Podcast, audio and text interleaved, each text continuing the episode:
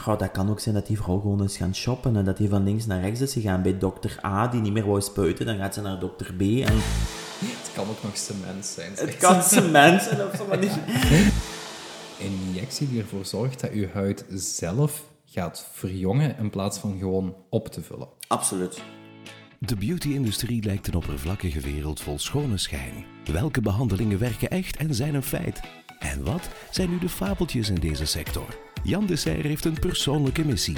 Op basis van zijn expertise in het behandelen van diverse cosmetische huidproblemen zoekt hij samen met jou naar een antwoord op de vraag: welke beauty-sprookjes bestaan echt? En wat is de wetenschap hierachter? In elke podcast nodigt hij een expert in zijn of haar specifiek vakgebied uit voor een glas en leert samen met jou graag bij.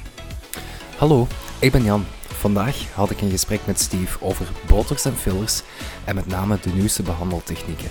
Waarvoor moet je opletten, maar ook hoe krijg jij voorspelbare anti-aging resultaten? Vanuit zijn schoonheidsinstituut in Hasselt in een coronaproof podcaststudio is dit Schone Schijn en Wijn met Jan de Serre. Hallo en welkom bij Schone Schijn en Wijn. Mijn naam is Jan de Serre en ik heb vandaag een heel speciale gast op bezoek waarmee ik voor de eerste keer ever een wijntje mag drinken, namelijk Steve. Dag Steve. Dag Jan, goedenavond. Wij kennen elkaar al een tijdje van naam, maar eigenlijk hebben wij elkaar pas echt leren kennen tijdens de lockdown. Dat klopt, ja. Ja, we waren ons allebei aan het vervelen en we zijn allebei zo'n vakfreaks dat wij echt uren aan een stuk gebeld hebben en gewijnd hebben op afstand. Nu zijn we niet aan het wijnen op afstand, maar wel met een scherm tussen ons in. Nu, Ja. Ik vind het eigenlijk wel leuk om dat ook eens in real life te doen. Absoluut, coronaproof. Ja. Nu, Steve, jij bent net als ik zaakvoerder van een schoonheidssalon, maar jij gaat nog een klein stapje verder.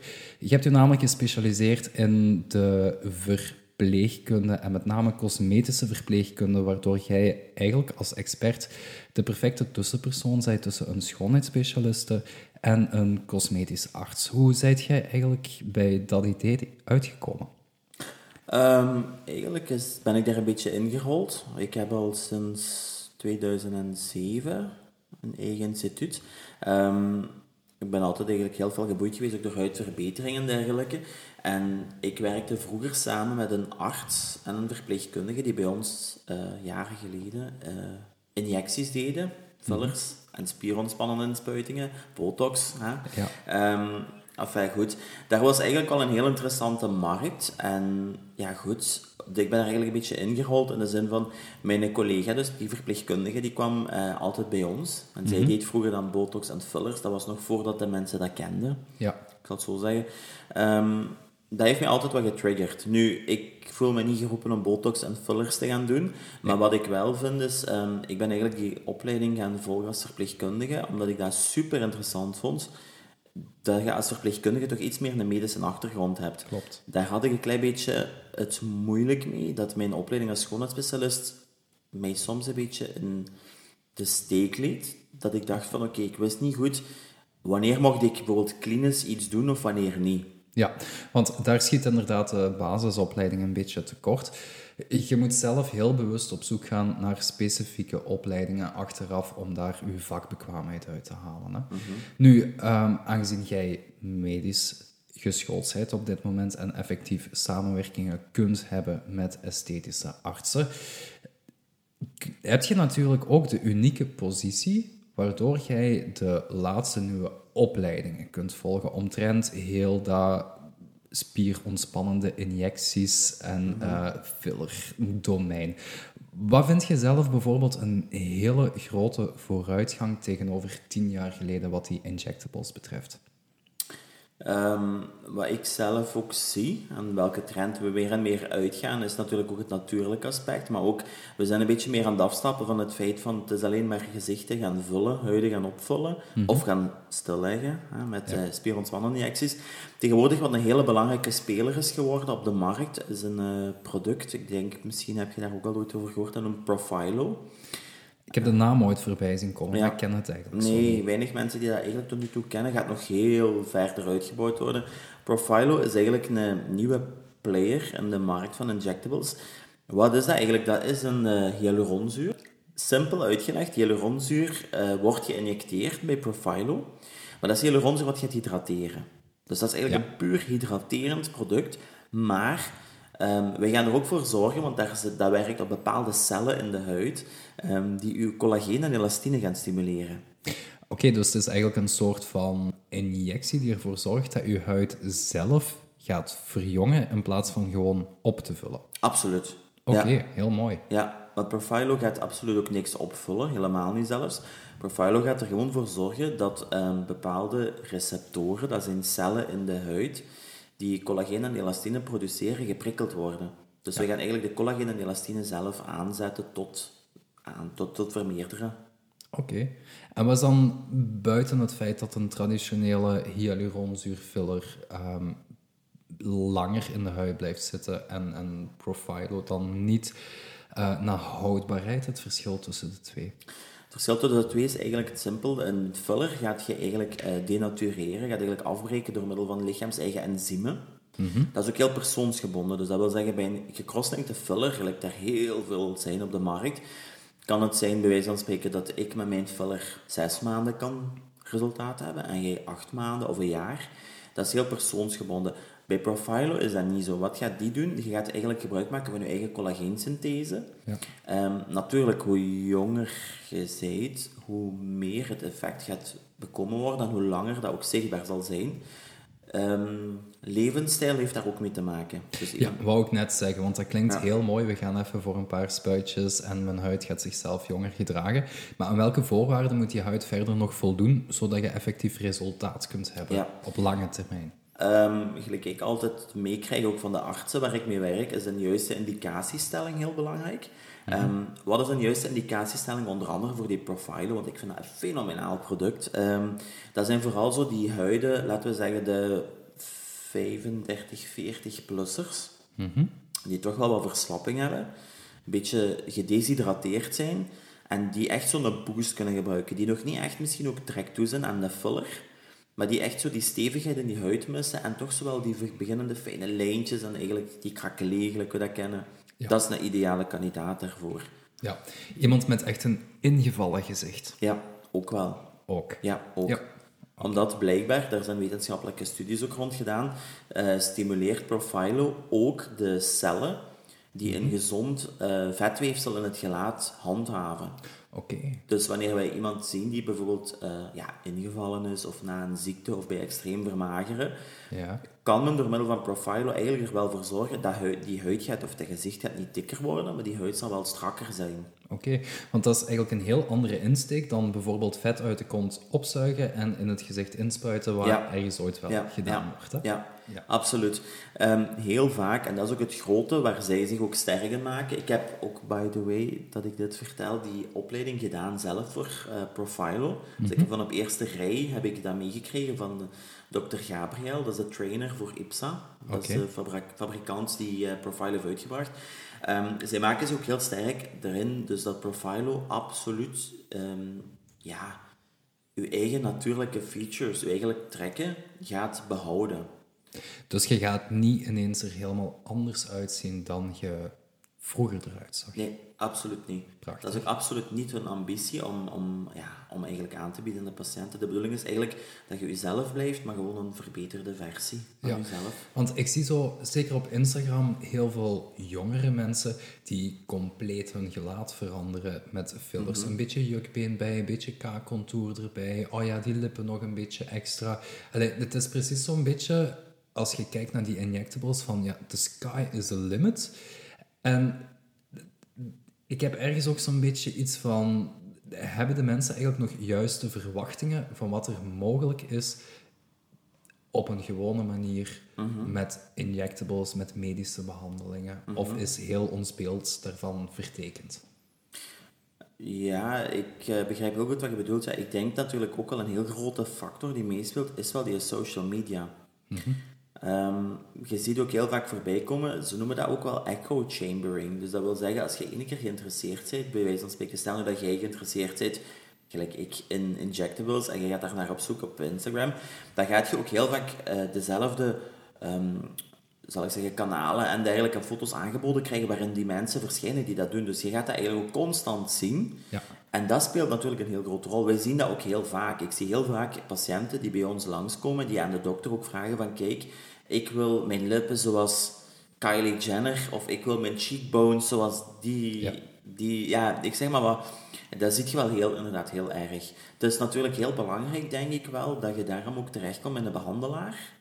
Ehm, die ook een hele kritische bril opzet en die ook wel weet wanneer te spuiten en wanneer niet. Dat zo zeggen. Ik denk dat je daar ook heel, dat dat ook heel belangrijk is. Om Ja. niet van die, ja, soms wel Amerikaanse toestanden te zien.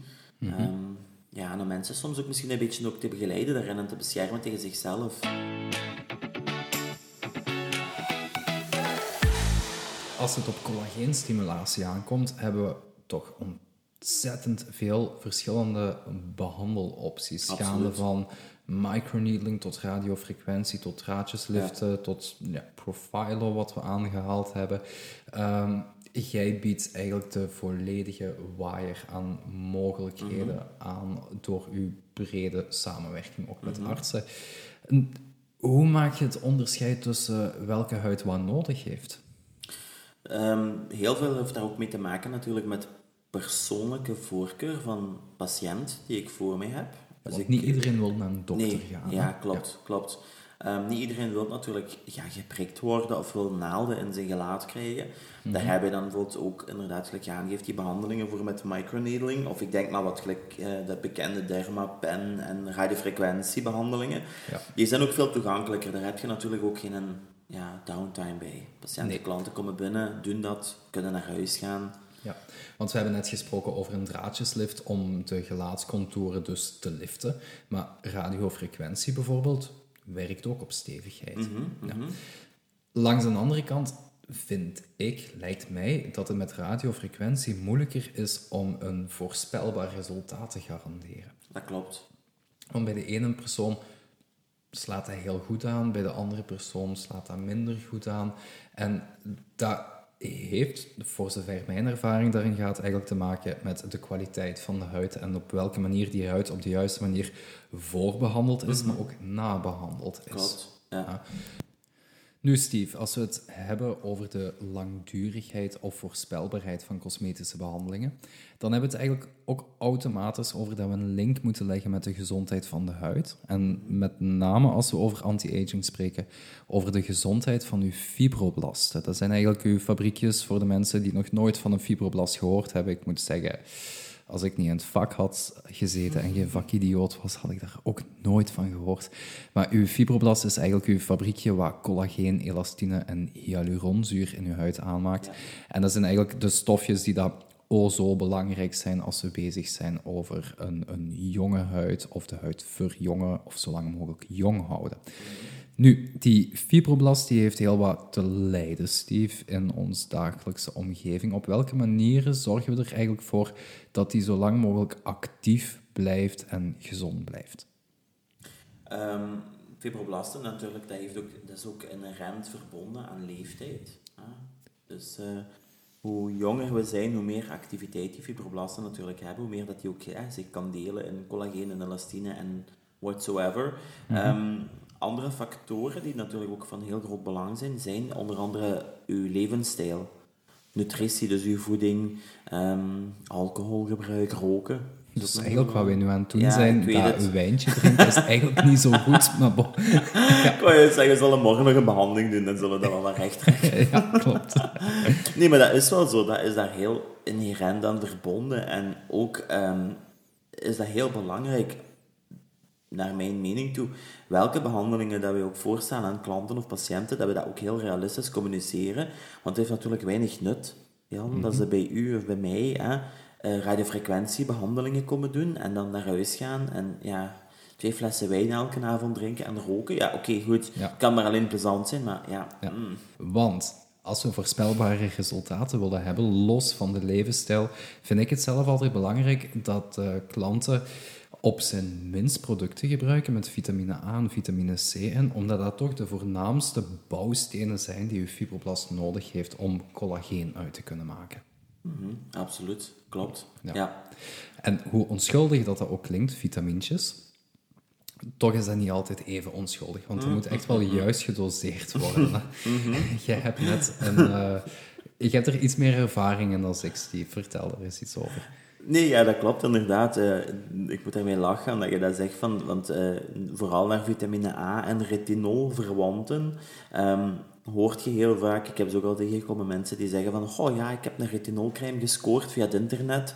Eh, het is een crème in een concentratie van 2%. Ja, nou, dat wilt je niets meer. Hè. Dat, Nee. dat durft je, dat kunt je niet. Dus inderdaad, je moet daar wel heel voorzichtig mee omspringen. Voordat, en vooral weten wat je ook doet en je daarin laten begeleiden. Zeker als klant. Ik bedoel, ja, Ja, het moet langzaamaan opgebouwd worden. absoluut Ja. opbouwen. En al de, de omkaderingen. Zonbescherming is heel, heel belangrijk. ja, want anders gaat uw vitamine kapot gewoon. We hadden net zo goed niks Ja. kunnen smeren. Ja, zo toch wel eigenlijk aardig in de buurt komt. Hè. Als we gaan kijken naar hun Observe, naar de huidcomputers tegenwoordig, Ja. waar je toch wel bepaalde huidproblemen ook wel mee kunt naar voren halen. ja. Ehm Nu, vind ik wel die, belangrijk. die computer haalt bepaalde huidproblemen naar voren, klopt. Maar die computer zegt niet wat de oorzaak is van Nee, een bepaald nee. huidprobleem. Dus daar blijft natuurlijk wel altijd het ge- het gesprek van u, met uw klant, patiënt, whatever, eh, he- heel belangrijk bij. Ja. Het is een heel mooi hulpmiddel natuurlijk om ook visueel te laten zien van kijk, als we nu bij wijze van spreken eigenlijk, ik denk maar aan pigmentatie, ehm, niet correct gaan ingrijpen en je hebt niet correct als patiënt of als klant eh, zonnefactor smeren of zeg maar wat vitamine A-zuur derivaten, ehm, ja, dan gaan die resultaten tegenvallen en dan gaan die patiënten er ook zo uitzien, gelijk ze veelal, veelal op die foto's Ja. tevoorschijn komen. Dus dat is wel een heel goed visueel hulpmiddel, denk ik. Klopt. Want veel mensen staan op een bepaald moment op en kijken in de spiegel en denken dan bij zichzelf: Oh, die rimpel had ik precies twee jaar geleden nog niet. Of hier dat hamsterwangetje had ik twee jaar geleden nog niet. Dus als ik eh, daar iets aan gedaan heb, dan zie ik er terug jong uit. Maar mensen zijn zich minder bewust van wat de impact is van een minder egale huidskleur Klopt. te hebben. Ja, klopt. Persoonlijk vind ik altijd dat pigmentvlekken in de huid dat die feller verouderen dan een rimpel. Ik vind dat ook. Absoluut. Ik ben blij dat jij dat ook zegt, want dat horen we niet zo vaak. Hè. De meeste mensen denken ook heel vaak aan veroudering en rimpels, maar veroudering... Allee, ten eerste, definieer wat is veroudering. Veroudering is eigenlijk een proces, dat is multifactorieel. Ja. Ehm, ja, verschillende processen in de huid die minder goed verlopen natuurlijk, natuurlijke denaturatie.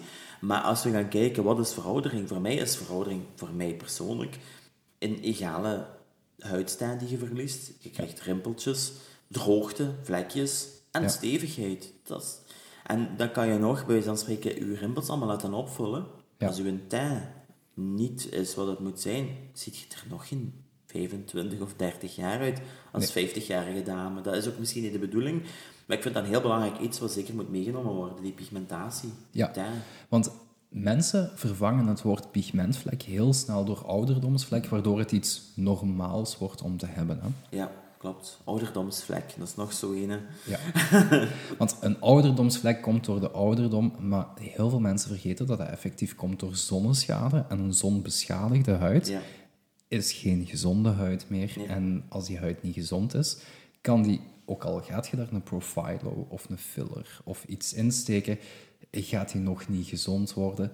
Plus, klopt het als ik zeg dat een filler niet lang houdbaar blijft in een ongezonde huid? Ja, absoluut. Jawel, natuurlijk. Want een huid... Allee, goed, wat is een ongezonde huid? Maar inderdaad, een filler wordt eigenlijk... We spreken over hyaluronzuurfillers. Die worden eigenlijk afgebroken door ehm lichaams-eigen enzymen. Ja, hyaluronidase. Voilà. Ja, kijk, we. Absoluut. Ehm, en inderdaad, het is ook aangetoond dat hyaluronidase bij mensen eh, die, zal ik zeggen, waarbij het lichaam een beetje verstoord is, wat een beetje ehm, acidose hebben, dus wat verzuurder zijn en dergelijke, dat je meer enzymen maakt. Dus inderdaad, die zullen ook veel sneller die fillers gaan afbreken. Er is zelfs een, een onderzoek, dat vond ik heel interessant trouwens, dat is eh, de chirurg waar ik mee samenwerk, heeft mij daarop gewezen dat ehm, in tijden van stress, we zeggen wel allemaal van, ah, stress maakt u lelijk, zeggen mensen soms. Ja, je maakt veroudert oud, ja. Ehm, Maar dat is wel effectief zo. Want ik weet nog dat ik eh, in mijn verhuis zat en ik zat meer dan fulltime te werken en ik was aan het verven en muren aan het uitbreken. En in die korte periode van twee maanden ben ik inderdaad wel verouderd. Maar echt zichtbaar dat ik op een bepaald moment voor de spiegel stond en dacht van... Oei, we moeten hier toch wat... Ja, meer Een behandelen, bijsteken, ja. ja. Ik zag dat echt aan mijn ogen, aan, aan, aan alles gewoon. En hoe komt dat eigenlijk? Is dat ook heel simplistisch eh, uit te leggen als we gaan kijken vanuit fysiologie. Dat is dan zo'n beetje het deel waar ik me dan wat mee bezig hou. Als je stress hebt natuurlijk, een natuurlijke reactie van je lichaam op stress is, je gaat een cortisolhormoon produceren. Dat is cortisone, is de synthetische variant. Cortisolhormoon. En wat doet dat cortisol in je lichaam? Dat giert door heel je lichaam uit, maar dat gooit echt alles overhoop. Dus als je te veel aan cortisol hebt, je glucose, dus je suiker is verstoord. Eh, we zien heel vaak zelfs bij dames die eh, een verstoorde hormoonspiegel krijgen, dus waarbij oestrogenen eigenlijk helemaal verstoord is ten gevolge van gewoon langdurig stress, cortisolhormoon. Dus inderdaad, dat mensen ervan verouderen, ja, ik begrijp dat wel, absoluut. Dat is ook, dat is ook evi- evidence-based, dat is weer licht. Ja.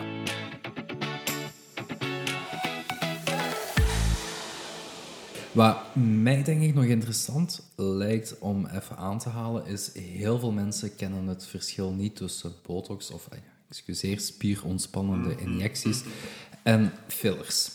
Ja, ja klopt. Ehm, het verschil tussen botox en fillers. Ja.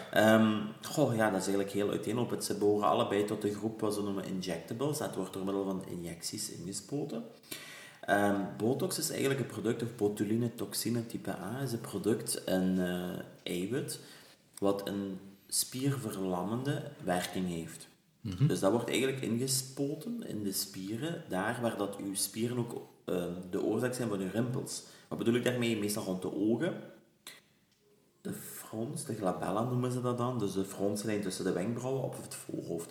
Dat zijn allemaal plekken waar dat je eigenlijk je rimpeltjes maakt door fronsen, kwaad kijken, door verwonderd kijken.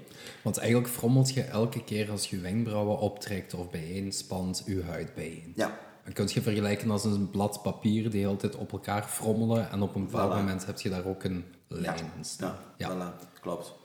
Ehm, dus daarvoor dient eigenlijk botulinetoxine, de spierontspannende injecties. Eh, mensen zeggen ook soms van, oh ja, ben ik daar niet te jong voor? Of, weet je, je moet dat natuurlijk ook kritisch bekijken, maar de ideale leeftijd, als die al mag bestaan, maar de ideale leeftijd, of meest aangewezen leeftijd om daarmee te beginnen, is rond je 30, 35ste. Ja. Omdat je moet er ook altijd van uitgaan, wat je vandaag niet kunt fronsen, kunnen morgen geen rimpels worden. Ja. Dat is een hele belangrijke om, te- om aan je achterhoofd te houden. Mhm. Nu, waar veel mensen schrik voor hebben, is dat ze niet meer kunnen bewegen als ze hebben laten botoxen. Is daar een soort gulden middenweg in? Of... Ehm, nu ook daarvoor denk ik wel, ehm gelijk we daar straks ook hebben gezegd, dat is heel belangrijk ja, door wie dat je behandeld wordt. Elke, it's the hand of the injectors. Ik bedoel, er zijn artsen die je botox zullen spuiten, waarbij je zo stijf staat, bij van spreken, als dat scherm hier, wat hier tussen ons staat. Ja. Maar er zijn ook artsen, bijvoorbeeld die waar ik mee werk, die doet dat nu niet zo, die vindt dat zelf ook niet mooi en die vindt dat ook absoluut geen must dat je er zo moet uitzien.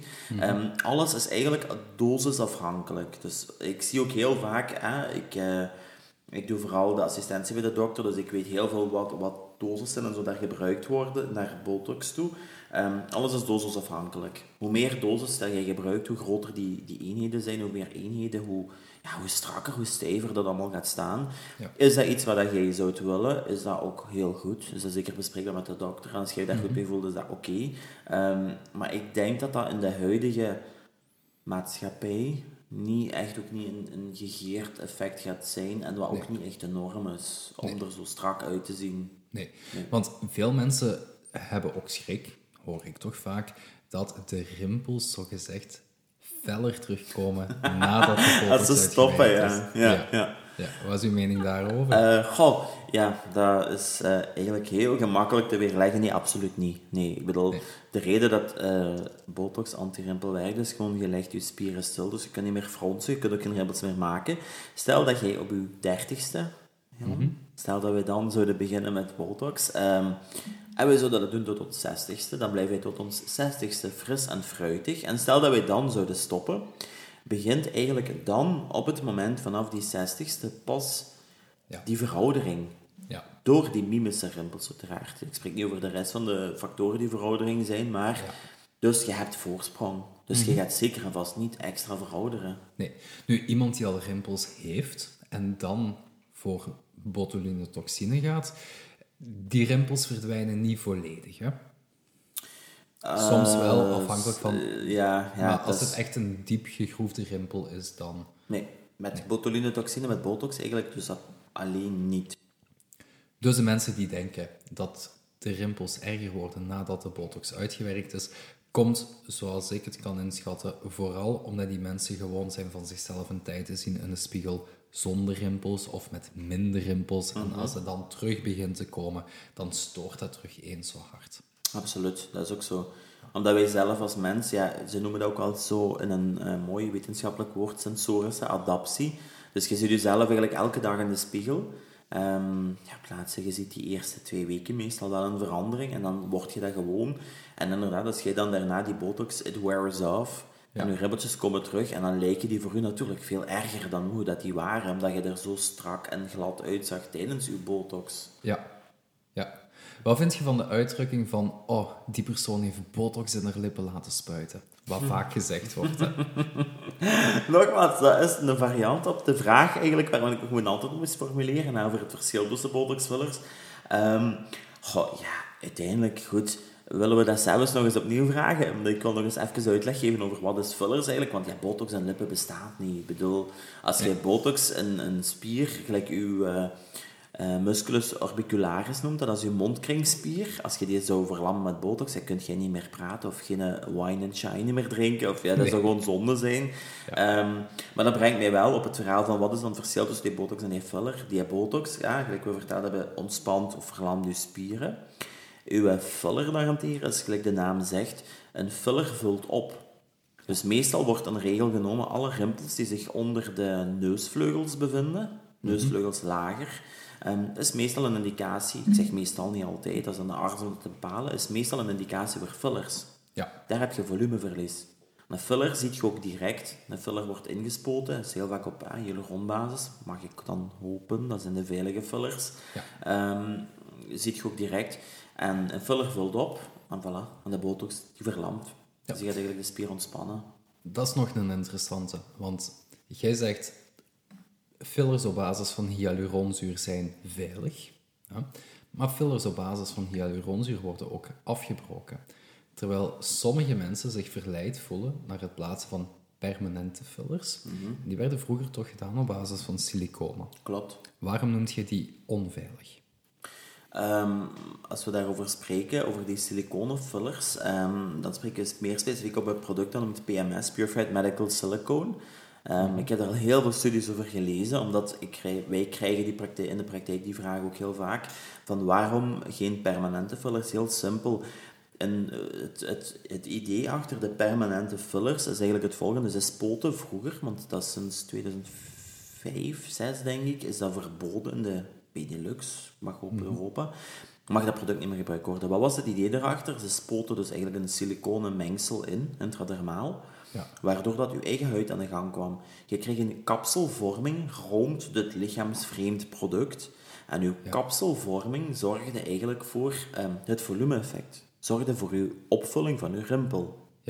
Nu hoort je mij al afkomen en ik zie je al kijken. Ja, ik, Je ik, kunt ik, niet, zie, ik eh, zie precies zo hetgeen waarbij, waarmee mijn badkamer gevoegd wordt Yes. in mijn huid gespoten worden. Ik Yes. vind dat geen sexy Nee, idee. willen we niet, willen we niet. Maar inderdaad, nu het, het nadeel... goed, kijk, we moeten dat ook heel kritisch bekijken en realistisch. Ehm, met PMS dan in het verleden zijn ook mooie dingen gedaan. Ik ken patiënten bij ons ook die dat ooit hebben laten doen. Maar, nu komt het. Wat is daar het probleem mee? Ze kunnen natuurlijk nooit voorzien op voorhand in hoeverre dat uw eigen lichaam een kapsel gaat vormen.